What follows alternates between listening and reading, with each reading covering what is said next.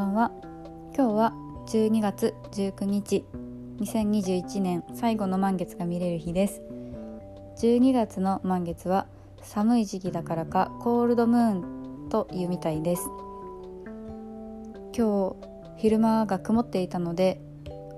見られないかなと思っていたのですが、えー、職場からえー、ちらっと見えたお月様がとっても綺麗で一人で興奮していました。私本当にお月様好きなのでとても嬉しかったです。私は日頃から月の満ち欠けを結構気にしていて、えー、まず新月なんですけど、えー、新月は光が当たっている面が見えなくて真っ暗な状態でこれから月が出来上がっていくということで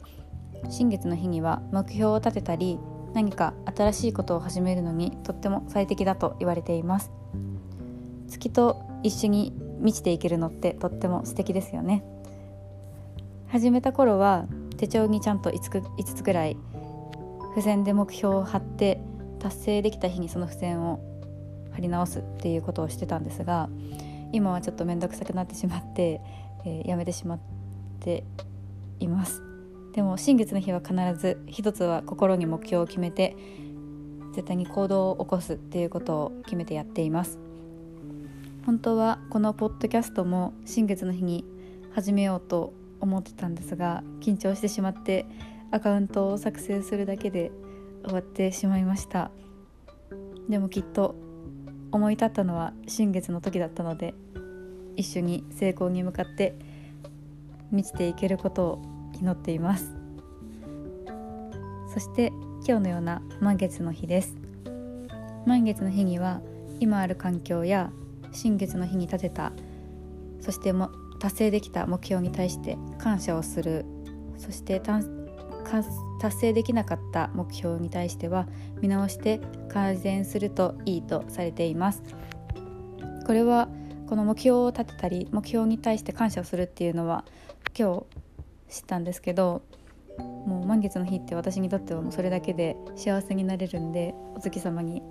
ありがとうっていう心持ちで過ごしています。また感情の起伏にも月が影響されるっていうふうに言われていて満月の日は気性が荒くなったりイライラしたりしやすいって言われています。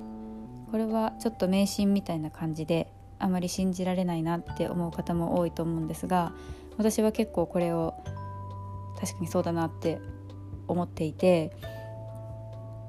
なので、えー、満月の日は必ずチェックしてイライラしてるなって思ったら満月のせいだよって自分に言い聞かせて落ち着けるようにしています。こんな感じでただの月だなって思って過ごすよりも気にして過ごす方が1ヶ月楽しくより効果的に